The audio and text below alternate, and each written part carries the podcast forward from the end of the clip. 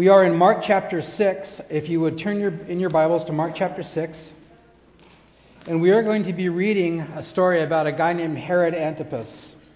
And um, it's quite a lesson in what not to do. In the passage that we're reading today, there's, there's nothing good or happy about it at all. But parts of the Bible are there to warn us and to show us and to illustrate uh, the danger and the damage, uh, the danger that is there and the damage that is done when we choose to not follow the Lord. And so uh, his life, unfortunately, serves as a very negative example. And um, Jon Courson is a pastor up in Oregon, and, and he said he, he was teaching pastors. And he said once, and I really like this, he said, if you only feed the sheep, people being sheep, that's what the Bible calls us, if you only feed the sheep and don't warn them, then you're just fattening them up for the kill. And so the Bible has warnings for us as well as words of encouragement. We, so we don't want to miss anything. That's why we go chapter by chapter, verse by verse. So let me read the story to you. We're going to take a flyover view, Mark chapter 6, verses 14 to 29.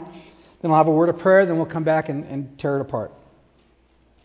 Now, King Herod heard of him, speaking of Jesus, for his name had become well known, and he said, John the Baptist is risen from the dead, and therefore these powers are at work in him.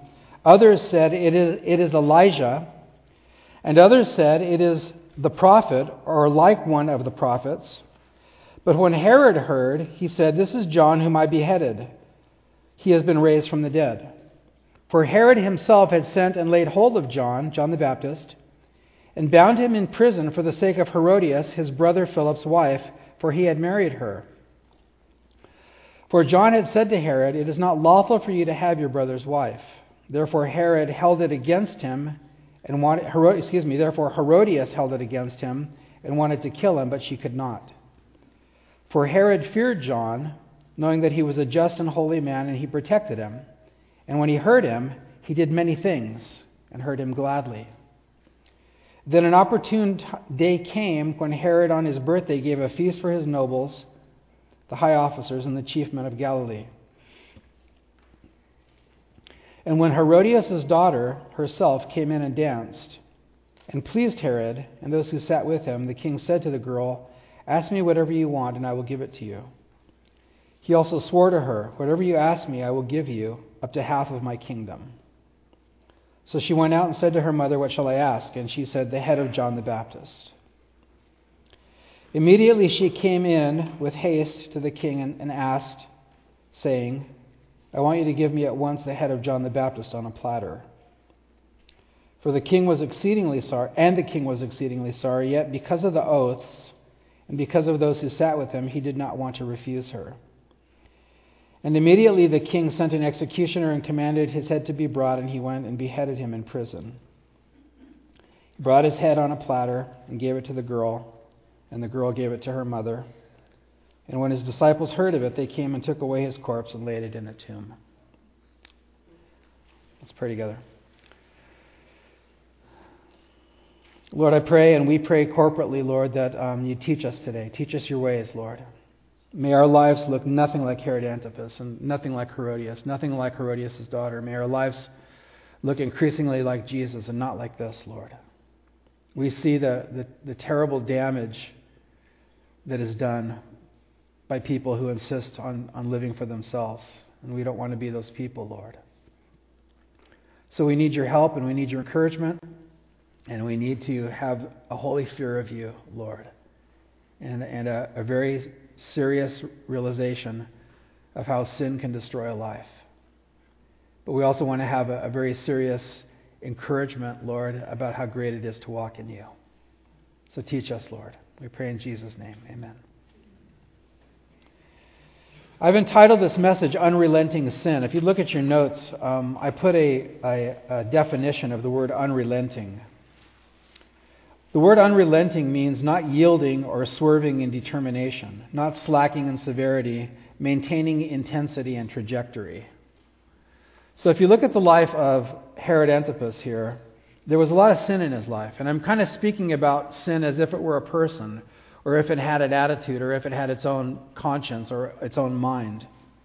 Sin in the life of Herod Antipas, or sin in the life of Herodias, sin in the life of anyone, the nature of sin, the tendency of sin, if left unchecked, if a person doesn't repent from their sin, if a person doesn't turn from their sin and turn to God, the, this is what sin does in a person's life. And these are just adjectives describing it. Look at the definition again.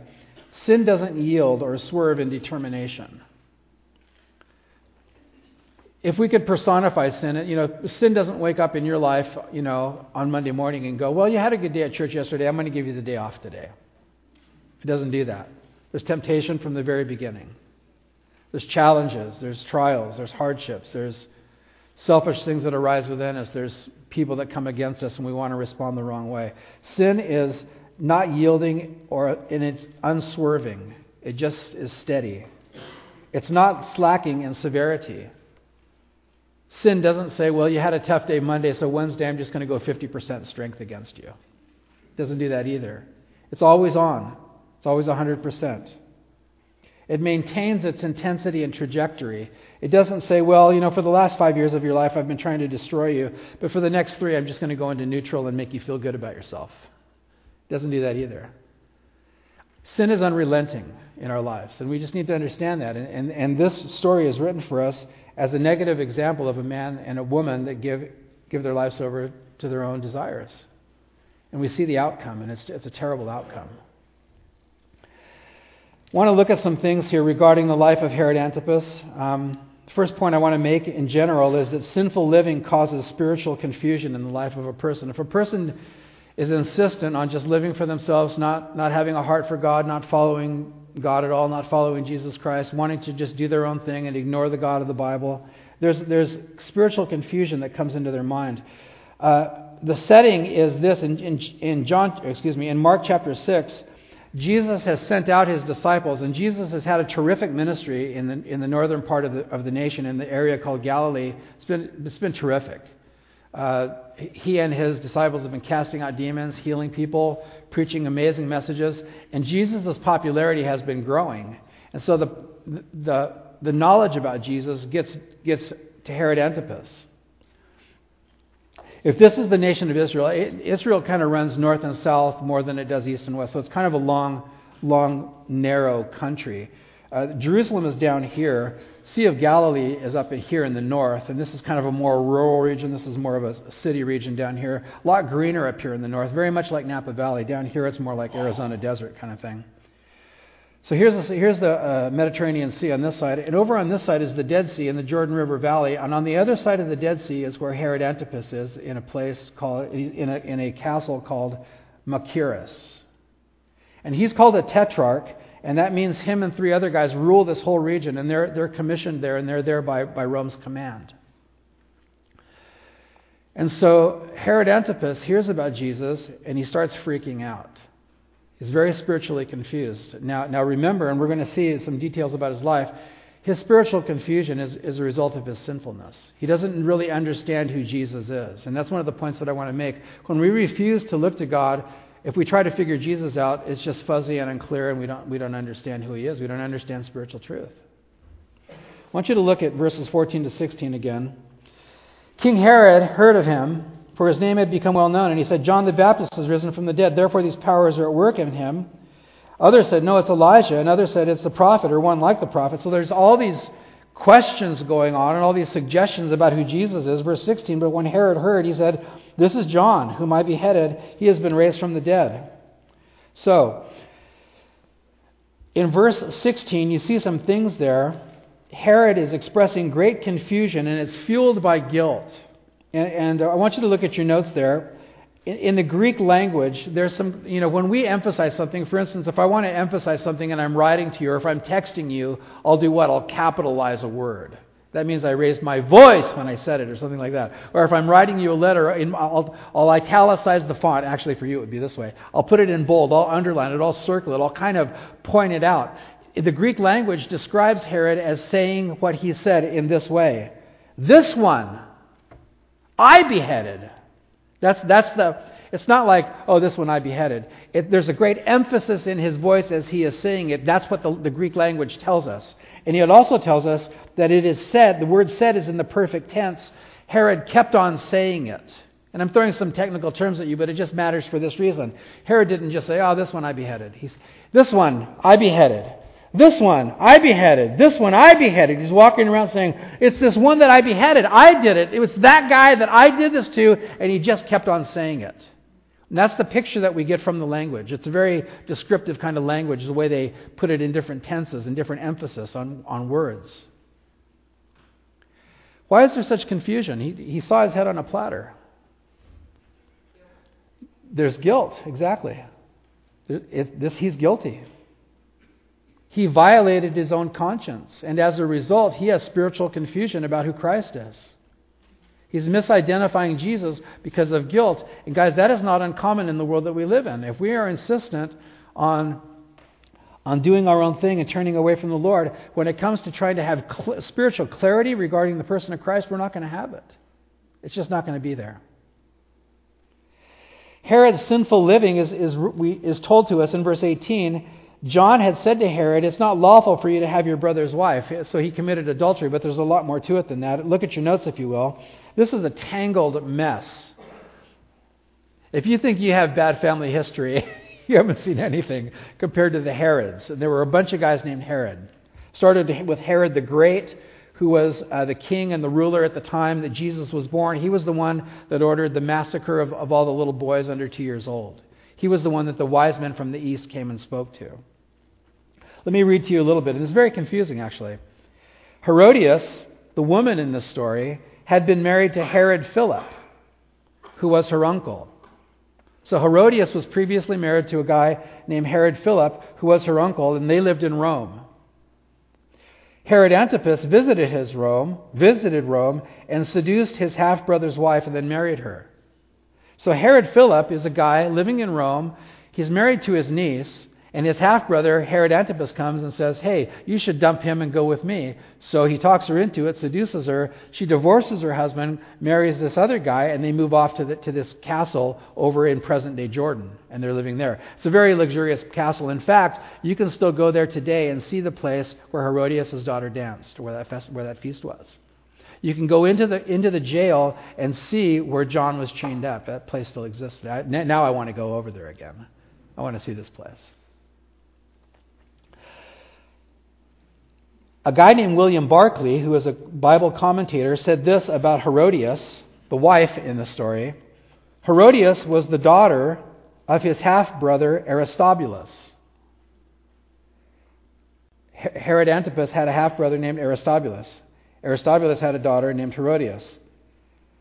Therefore, when he married this woman, he was marrying his niece. And she was the wife of his half brother Herod Philip, and therefore his sister in law. Herod the Great had five sons and had many children, had five sons by different women, and was so paranoid about one of them trying to take the throne that he killed all of his sons systematically. And there was a saying in ancient days that said, It's safer to be Herod's pig than it is to be his son because these guys were crazy and paranoid. The way you would ascend to a throne was by assassination often. There was incest going on, there was intermarrying between siblings and cousins and all this. Very common in that day. It was a scandalous kind of thing.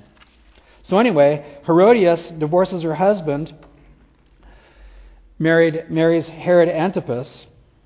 Herod Antipas, by the way, was married to a, to a woman who was the daughter of a king east of Jordan, and he dumped her to marry Herodias. So there was a double divorce that went on, and then the guy married his niece, half sister, or sister in law. It was a mess. You could say that Herod had a sinful living problem. so, what I want to propose to you is simply this He was ignoring God so often and so regularly that when it came to the person of Christ, he couldn't recognize Christ and thought he was John the Baptist, whom he had already killed. There was spiritual confusion in this man's life.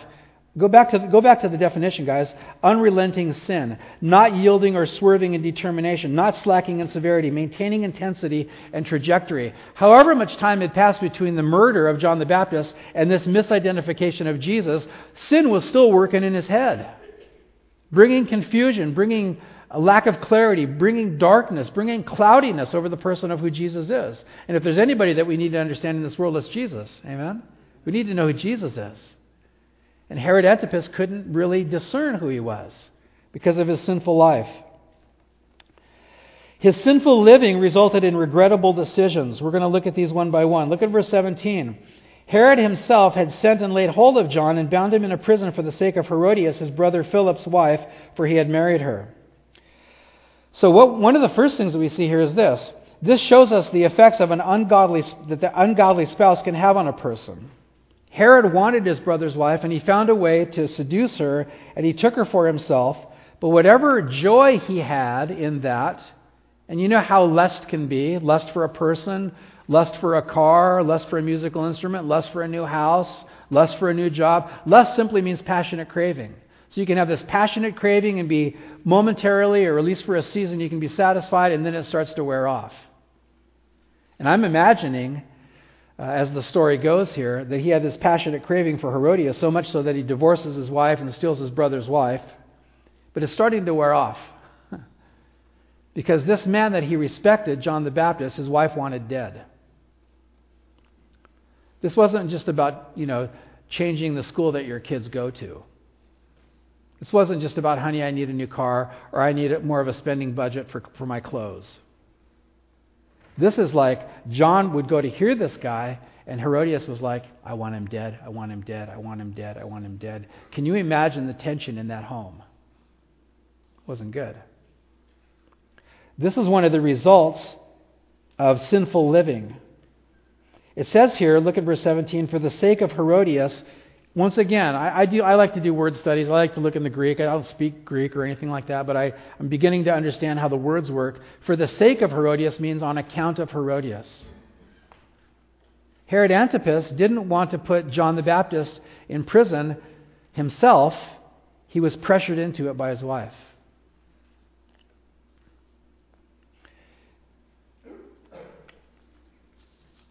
how important it is to, to marry the right person, amen? how, important, it is to marry a godly person. Christians should never marry an, an unbelieving person, ever, as, as much as you might think they're your soulmate or whatever else, okay? The highest thing is to have a, a, a person that loves Jesus the way that you do. And a lot of turmoil and a lot of tension and a lot of strife comes into a house, and it came into this house, came into that castle. I'm sure the servants in the castle could hear them probably yelling at each other quite often. I want him dead. No, I'm not going to kill him. I want him dead. Okay, I'll just put him in prison. Will that make you happy? No, that won't make me happy. I want him dead. I'm not going to kill him. I want him dead. I mean, you can hear it in your mind. This is the result of sinful living, regrettable decisions. Verse 19 and 20. Therefore, Herodias held it against him, held it, held it against John the Baptist, because he said, You're an adulteress. John the Baptist was more interested in truth than living. He preferred truth over living. He said, Hey, Herodias, you know what? You're an adulteress. Therefore, Herodias, verse 19, held it against him and wanted to kill him, but she could not, for Herod feared John, knowing that he was a just and holy man, and he protected him. And when he heard him, he did many things and heard him gladly. Herodias wanted John dead, but Herod was unwilling to kill him because he knew he was a righteous man. So, once again, the tension in the home. The hatred of Herodias against John was ongoing and unrelenting. All the verbs in, 19, in, verses 19 and 20 are continuous present tense, which just means she didn't like wake up one day and go, oh, never mind, let's let him live. It was constant. It was like, you know, Chinese water torture kind of thing. It was the dripping faucet. It was just, it never let up day after day. It was a constant tension in the home. Herod had to constantly protect John the Baptist from Herodias. I'm so thankful for my wife. I'm so thankful for you know, and so, you know, it's so wonderful. And a lot of us know to have to have godly spouse, and if, if you're not currently married, and to have godly friends, and where you can get with them, you can disagree on something, but there's not, you know, life doesn't revolve around this thing that that I'm not going to give in to. You know what I'm saying? It's like some marriages or it's just until I get my way, I'm not going to be happy. And it's just this all the time. It's just always slamming into each other. There's never any rest about it. And it's just so nice, you know, when we with our friends, with our spouses, with our families, with our, with our children, can say, Well, I disagree on this, but it's not that big a deal. May the Lord's will be done. There was none of that in the home. There was constant tension, constant arguing, constant battling. And so, John, or excuse me, Herod Antipas had to constantly, constantly, probably daily, make sure the guards were at the door and make sure that his wife wasn't getting into that cell.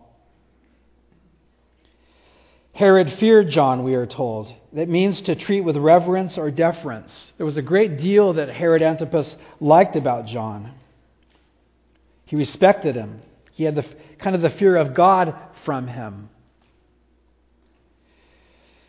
This, it's a funny phrase here in verse uh, 20. And when he heard him, he did many things. The NIV and some other translations have real different translations on this. And so there's, there's a little bit of uh, discussion about what that means. But what it seems to mean is when, when John, or excuse me, when Herod heard uh, John the Baptist speak, he was greatly puzzled and disturbed. John was getting to him. What was the, do you guys remember? And this is good for a cookie after the service, but you have to raise your hand. Um, you don't have to raise your hand, you can just blurt it out. What was the first words of John's message when he came on the scene? Repent. You think suddenly he went soft on Herodias? There's not a chance.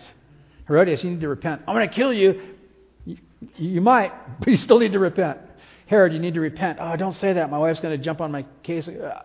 I'm sorry about that. You married the wrong gal. You shouldn't even be married to her. You need to repent. You need to repent. You need to repent.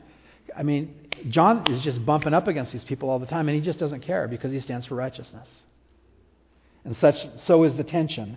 And it's very, it's very interesting to me that he was greatly puzzled, greatly disturbed, had great reverence for the man, and yet wouldn't repent.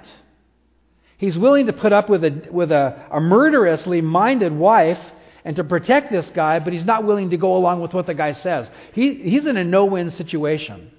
Unless God intervenes, unless he surrenders to the Lord, humanly speaking, it's a no win situation. And this is because of his sinful choices. And this is what sin can do because it's unrelenting, it's unswerving in its determination. It's not going to change course. Satan hates us. The, the, Bible says he's like a roaring lion seeking whom he may devour. Sin just goes and goes and goes and goes for you, and it doesn't let up. It's unrelenting. Keep that word in mind.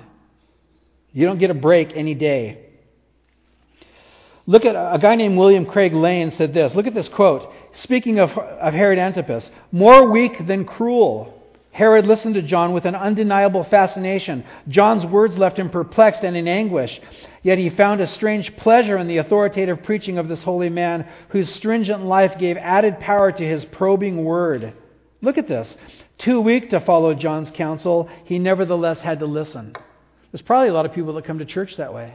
There's probably a lot of people that listen to you talk about Jesus that are way. They love, they love to talk about it. It's fascinating. They admire the holiness of your life.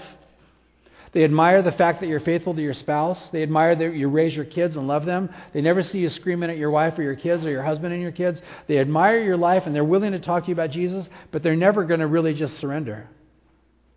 There's an admiration, and yet there's a selfishness. There's, there's kind of a schizophrenic situation going on in a lot of people's hearts, spiritually speaking.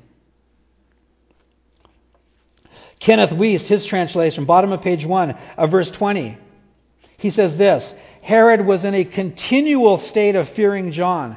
I, I just want you guys, I, I don't know how else to say it, I want you guys to feel how hard it was to be Herod Antipas. He woke up miserable every day. He didn't have good days. The dripping faucet, murderous wife was there all the time. And so he's protecting John the Baptist from this murderous wife, and then he goes to talk to this guy that he's protecting, and then he's getting it from him. And, and it's all in love on this side of the equation, but he's not going to surrender because he's up to his eyeballs in sin. He's, he's gone pretty far down, down the road in this. Herod was in a continual state of fearing John, knowing him to be a man righteous and holy, and kept him constantly out of harm's way. And having heard him, he was in, notice, a continual state of perplexity, and he was in the habit of hearing him with pleasure. I, all the ing verbs, I just want you to see all the ing verbs. This was all going on all the time. The reason I feel like I need to make a big, big deal about this is just simply because it all could have ended. I mean, I mean, you know, if, if Herod Antipas would have just said, you know what, you be quiet and you tell me about Jesus and I'm going to follow him, all, all that tension would have ended. Might have created some other problems, and sometimes it does when somebody comes to Christ. But all that weird uh, in between no man's land, it would have been over. He would, have been, he would have been on course for righteous living, he would have been on course for heaven. And as much fascination as he had, and some of us here maybe even today, as much fascination as you have with your Christian friends, or maybe you're watching on YouTube or whatever, the as much fascination as you have with about the Christian life and Jesus and this and that, and it's intriguing, and I like to study prophecy and this, sometimes we just hold on to this thing where, where we never let up on it. We never give it up, whatever it might be. And then we have all this, eh, eh, guys, with even, even amongst Christians, guys, you guys with me? Even amongst Christians, we can be fascinated with who Jesus is, fascinated with prophecy and all of that, but not have the spiritual clarity that we really need to navigate life because there's this pocket of sin that we're unwilling to give up. Sinful living causes spiritual confusion. It just does. And it's unrelenting. It's not going to just go away. That's why Paul told Timothy, Timothy, my son, fight the good fight. Fight the good fight of faith. It's a very good fight to fight, but it's a fight, isn't it? Warren Wiersbe, you guys have heard me say this. The Christian life is not a playground, it's a battleground. There's fun on the battleground, but it's a battleground.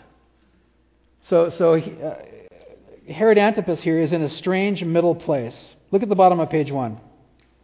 I want you to grab this and just, may it not be any of us in this room. May it not be anyone watching or listening. Herod was stirred he was stirred. In fact, Jesus called John the greatest in the kingdom of God until now. Jesus considered John the Baptist more important than Isaiah, more important than Moses, more important than Jeremiah, more important than Amos and Hosea and all the prophets. He said he's the greatest one in the kingdom of God till now. Herod was stirred, and he had the greatest preacher in front of him. Herod was stirred, but not converted. He was touched by God, but not broken before God. And that's the difference. I, I, just I want to just you know plead with anybody in the room that is kind of enamored with Jesus. You're kind of fascinated with Jesus. He's very interesting. The Christian life's very interesting, and all of that. But I don't want to surrender. You're kind of walking in that same road as Herod Antipas. And in my experience, and I can't speak for everybody, obviously, in this room or on the earth. That's a pretty amazing insight that I have, right? But in my experience, the main reason for people not wanting to come to Jesus is because they don't want to give up their sins. If there's an intellectual openness and a willing heart, I believe people will come to Christ. You can have intellectual openness but not a willing heart. And then, no matter what the explanation is, the best apologists in the world, and, and it, does, it doesn't matter. Your, if your heart's not there, you won't come. And so Herod Antipas, very fascinated in the intellect, very fascinated emotionally, his heart was like, I'm not going to give in. And so sin, sin was just unrelenting. It's like, oh, great, we can keep working on him. Herod was a terrible victim of his own sinful choices. You know, that's just, just such deception about sin. Sin promises so much, but it gives us so little. It delivers such, such a little uh, reward. Verse 21 Then an opportune day came when Herod on his birthday gave a feast for his nobles and the high officers and the chief priests, the, men, the chief men of Galilee. So this perfect moment comes. The people surrounding Herod were influential people from society. So, you know, government officials or whomever, real estate investors, big winery owners in our place, you know, maybe some Hollywood moguls that are up here having lunch at the French Laundry or something like that. Uh, that's why I hear those things happen. Uh, they were there were Roman commanders of thousand soldier units, so these guys were like commanded a thousand soldiers at a time. They, these guys were big shots in the Roman army, and they were prominent men from Galilee. So he's at this party, and he's got the creme de la creme of society there. Verses 22 and 23 Herodias' daughter herself came in and danced, pleased Herod and those who sat with him. And the king said to the girl, Ask whatever you want, I will give it to you. He swore to her, Whatever you ask. So he's making an oath. I swear on whatever, uh, ask whatever you want. I'm insisting. In fact, the, the language is, I insist right now, you ask me right now, and I swear I'll give you whatever you want. It was that kind of statement. This is how Barclay describes the dance, and he's a historian. This is what he says about uh, Herodias' daughter. The Bible doesn't tell us that her name was Salome, but uh, Josephus, a, a Jewish historian, tells us that her name was Salome. So I'm just going to call her Salome from here on out. Solo dances in those days in such society were disgusting and licentious pantomimes. She's acting out very, you know, evocative stuff. A, that a princess of royal blood should so expose and demean herself is beyond belief because such dances were the art of professional prostitutes. The very fact that she did this is a grim commentary on the character of Salome and also of the mother who allowed and encouraged her to do it. But Herod was pleased. Guys, read, you can read between the lines. It's a party, and a bunch of guys are there, and this gal comes in and does this thing, and they were probably drinking, and, and he's so inflamed and so impassioned over his daughter. This is, the, this is the result of sin. Sin is unrelenting. Herod was pleased, and Herod offered her any reward. Thus, Herodias got the chance to, that she had so long plotted for, and John, to gratify her, was executed. So he makes this very foolish thing. Just another point, guys. Uh, why are we studying this stuff? This is not. This isn't. If you came to have, you know, whipped cream this morning, there isn't any. There's just hard beef jerky, but it will sustain you. Whipped cream probably tastes better, but jerky will sustain you, right? You got to kind of work on it and make, you know, we're working here a little bit, aren't we, this morning? But we have to be warned about sin. John the Baptist, repent for the kingdom of God is at hand. Jesus, repent for the kingdom of God is at hand. Day of Pentecost, what must we do to be saved? Repent for the kingdom of God is at hand. We have to say no to sin. We have to say no to sin. It isn't even the gospel unless people repent. We don't come to Jesus so we're all, our lives are a little bit better. We have to repent. You can't even become a Christian unless you repent. You don't just come to Jesus so he makes your life better. You have to repent. You have to, you have to agree with God. God, these things are sinful and they're not your ways, and I'm sorry, and you're right, and I'm wrong, and I'm going to turn and thank you for your grace and mercy and love and change my life. I need it and all that, but you have to repent. We have to. We need to fear sin. We need to fear it. Why Christ came, right? To die for our sins, right? He didn't come to die to make us better. He came to die to forgive us, first and foremost, for our sins. And then, yeah, life absolutely gets better. But first and foremost, for our sins. Because sin is deadly and damaging and, and it's destructive. And if left unrepented, it separates us from God forever. And so, we see, we see the outworking of this sinful life it's just getting worse and worse. He's becoming a victim of his own sinful choices. He, he, he lets this gal come and dance. He makes a foolish vow. Another point that I was going to make, now I remember where I was at. I was kind of filling space for about 30 seconds. Another point I was going to make sinful living causes you to be foolishly impulsive and to commit things. He didn't wake up in the morning thinking, you know, today I'm going to let Herodias have her way and we're going to kill John. He didn't wake up that way. He woke up in the morning saying, Another day, I got to protect John again. At least I get to have a party. Maybe she'll let up for the party. That's what he's probably thinking. And if he was drinking alcohol and, and the suggestive dance and the whole thing, sinful living left him vulnerable to making impulsive decisions, which went, guys, please don't miss this. He violated his own conscience. And sin makes you violate your own conscience, doesn't it? We can have a glum amen on that. Amen. You guys know it does. It makes you violate your own conscience. He didn't want to kill the. He wasn't just like, oh, I didn't want to join up friends. I didn't want to join this social club. I, I shouldn't have bought that car. It wasn't like that. He murdered a man. He murdered a man because of his sinful impulse. Because sin is unrelenting. And sin was working its way into his life deeper and deeper and deeper. Every time he went to listen to John and said no, and every time he walked away, not giving in and not surrendering to the Lord, his heart, I think, had to get harder and harder and harder. And yet there was a conscience working there because he felt it.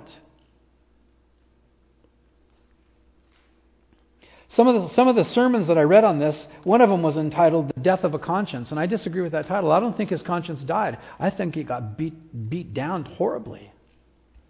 But he felt bad. But it was too late. He could have still repent and turn to the Lord and receive forgiveness and receive eternal life. But I just, I just, You guys understand. I need to keep moving.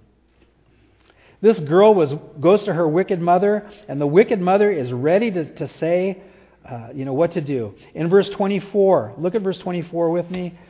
So she went out and said to her mother, What shall I ask? And she said, The head of John the Baptist. Once again in the Greek. Literally, she would have said something like this What can I get for myself, mom? She, Salome saw this as an opportunity for herself. I compromised my own integrity in front of these men. What do I get out of it? You see, that's not the one. That's not the way we want to raise our children, is it? Go ahead and just flaunt your body in front of these men, and, and they'll give you something. So that's what that's actually what she said. What can I get for myself? And Mama said, No, no, no, not for you, for me. And she's using her daughter. Once again, the outplaying of a sinful life. Verse 26. Gosh, this is just ugly. Let's get out of here, shall we? Let's go have donuts or something, right? I need comfort food. I mean, right? We're going to end with worship and prayer, and that's going to. But this is ugly stuff, isn't it? And yet it happens all around us all the time, doesn't it? And as Paul says in 1 Corinthians chapter 6, and such were some of us.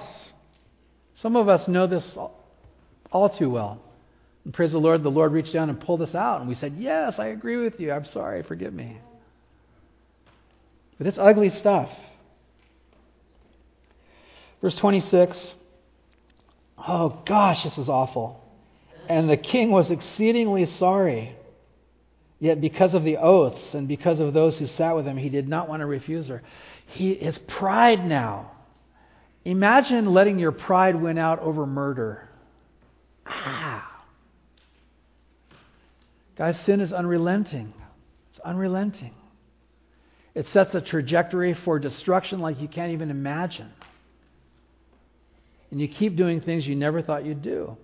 That's the nature of sin. I'm not talking to you, I'm talking to everybody else in Napa. You guys are saints. No, that's how that's how sin is, isn't it? It doesn't let up. It's unrelenting. It has an agenda and it won't stop. Look at the look at the bold words there. Exceedingly sorry. This is really interesting once again in the language. Exceedingly sorry or sorrowful is the same Greek words that describe Jesus' sorrow in Gethsemane. When Jesus sweated great drops of blood, his, the, the capillaries on his forehead because of the pressure that he was under. You know, you know, how when you get a, a, a pressure, a tension headache, and you can feel your pulse here, and he was under such pressure in the Garden of Gethsemane, Jesus was, that he, he suffered what is called hematidrosis. His capillaries actually burst because he was under such pressure and, and so sorrowful and overwhelmed. It's the same word that Herod Antipas felt, except not for good reasons, for sinful reasons. I've never, I've felt bad before, but I've never felt so bad that the capillaries on my forehead burst.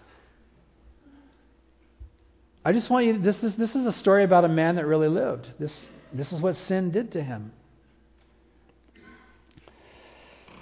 Finally, Herod's end. Look at your notes here. This is what David Guzik writes. This is just really sad and pathetic and awful. Emperor Augustus, back in Rome, denied the title king to Herod. Now, in verse 14, it said King Herod. But, but the historians are saying he wasn't really a king. They just called him a king to kind of you know, uh, massage his ego a bit. But he wasn't really a king. He just took the name, the title. Emperor Augustus denied the title to Herod. Goaded by the ambitious wife Herodias, Herod pressed for the title again and again until he so offended the emperor's court that he was dismissed as a traitor. He wouldn't let up. He was unrelenting. Commentator named Trapp says this Neither was it long before this tyrant Herod had his payment from heaven. This is what happened. This is history. In order to take his brother's wife, Herodias, Herod put away his first wife, a princess from the neighboring kingdom to the east. Her father was offended and came against Herod with an army. I'm going to divorce you and marry her. Okay, we're going to get attacked by an army. See, you don't plan for that stuff. You don't, you just, I'm just, I'm tired of you. I'm going to trade you in for somebody else. And then an army comes. You don't, you don't know what sin is going to do. You don't know what Satan's going to do. Anyway, that's I mean that's of all the marital counseling I've ever done, I've never had somebody say, you know, I divorced my wife and then I got attacked by an army. but that's what happened. Notice. This guy, this father was offended. He came against Herod with an army, defeating him in battle. Then his brother Agrippa accused him of treason against Rome, and he was banished into the distant Roman province of Gaul around Germany and France up there, where Herod and Herodias committed suicide. Let me out of this. I mean, I, I want to laugh and cry at the same time, kind of. It's just, it's insane, isn't it? It's just crazy.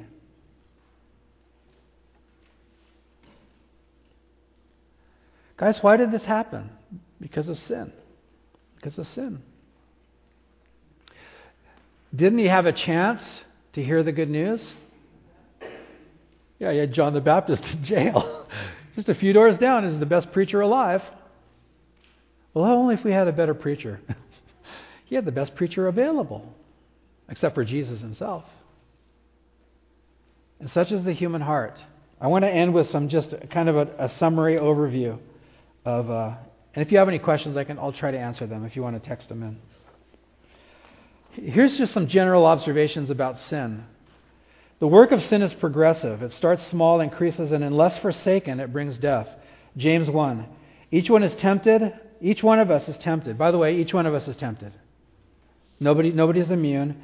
Each one of us is tempted when we're drawn away by our own desires and enticed. Sounds like Herod Antipas, doesn't it?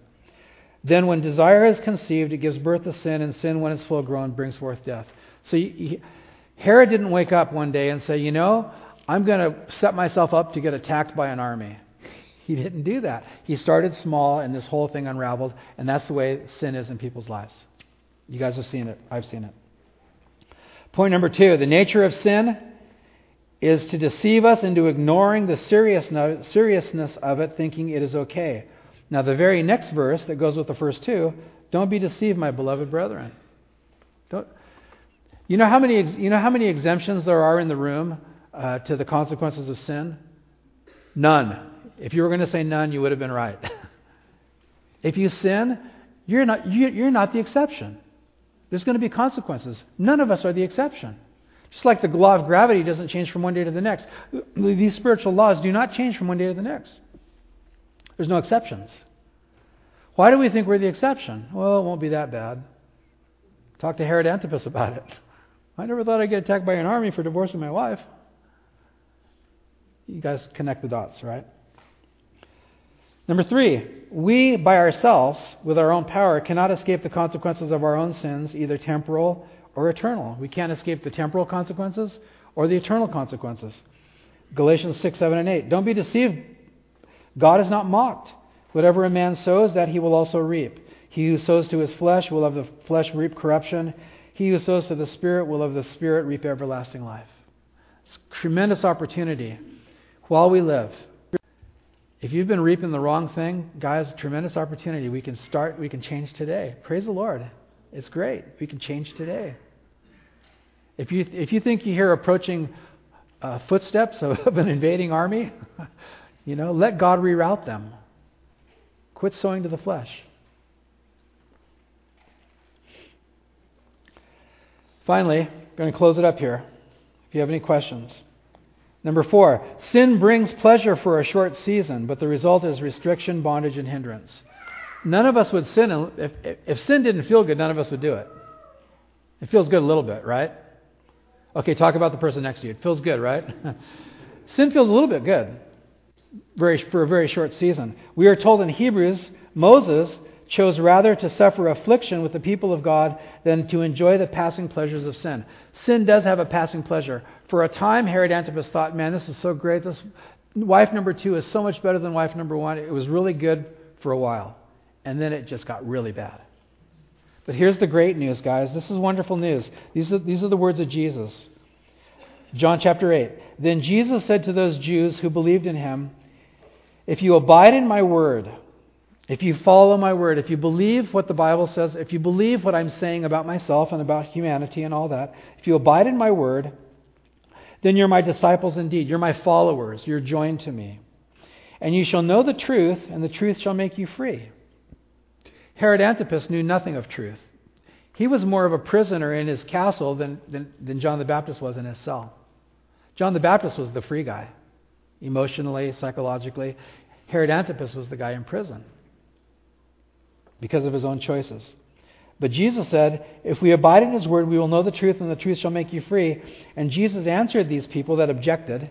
He said, Most assuredly, I say to you, whoever commits sin is a slave to sin. Sin has an enslaving nature to it, it's unrelenting. And a slave does not abide in the house forever, but a son abides. Jesus is just saying, in those days when you had slaves, they slept out in the barn. The children slept in the house with dad. If we're constantly living in sin, if you don't know Jesus, then you're out in the barn. If you're as a Christian, if you're constantly living in sin, you feel like you're in the barn. And you don't feel free. However, can we read that last verse together as a congregation, verse 36? You guys ready? Here we go. Therefore, if the Son makes you free, you shall be free indeed. Herod Antipas had such a tremendous opportunity to be free. And he just never gave in.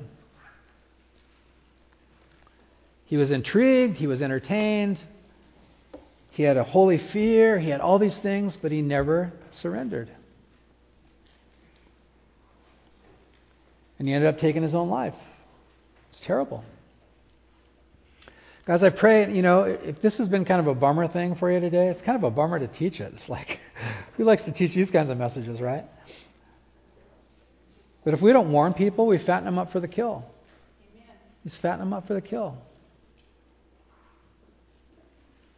The Bible says, work out your salvation with fear and trembling.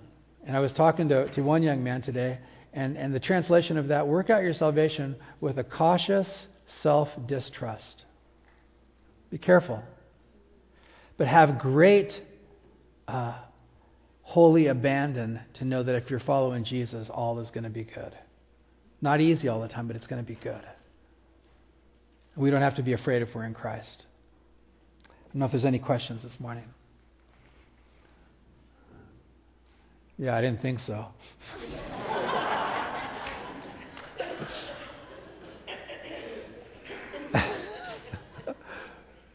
How many of you guys have seen the uh, Wizard of Oz?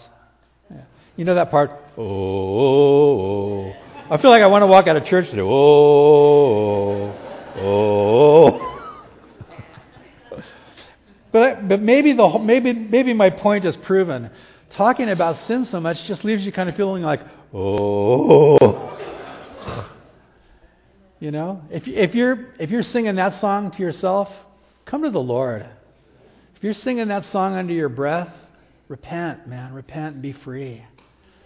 Jesus died to forgive you of your sins first and foremost. First of all, you have to be judicially right with God, and then the practical rightness and the joy follows that. But you have to you have to turn to Him. You have to turn from your ways and turn to Him.